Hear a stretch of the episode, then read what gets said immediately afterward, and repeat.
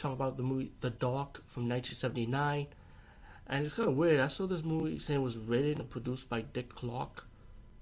So I don't know. Dick, I guess Dick Clark has something to do with this movie.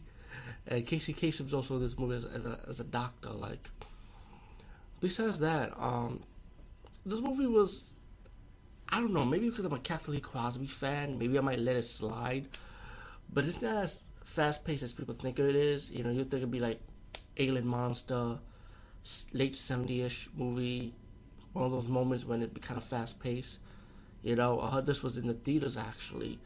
You know, I was, I was thinking T V movie, that's why I was going to let it slide, but then I heard it was in the theater. So I'm like, maybe it should have been fast-paced. But the movie's about two things. One is about a reporter trying to get famous.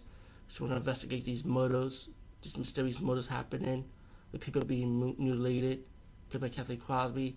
And you get your second, first story when you got a guy whose daughter been a victim of this monster, and the father trying to do his own investigation.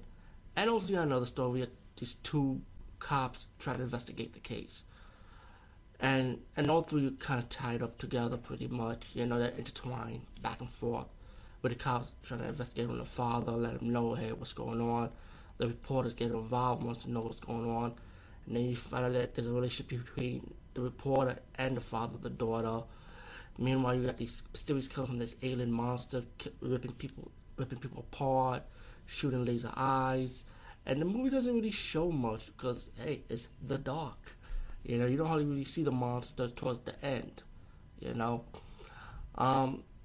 I thought the movie was decent for what it was. To me, it was more like a drama, you know, playing out like soap opera. But you do have the horror, sci-fi element moments with the alien creature attacking people. But it's not as much as you think it is. You know, it's not as like, fast-paced or as much as until you get towards the end. Um, I say check it out if you if you like this stuff. You know, maybe give it a chance.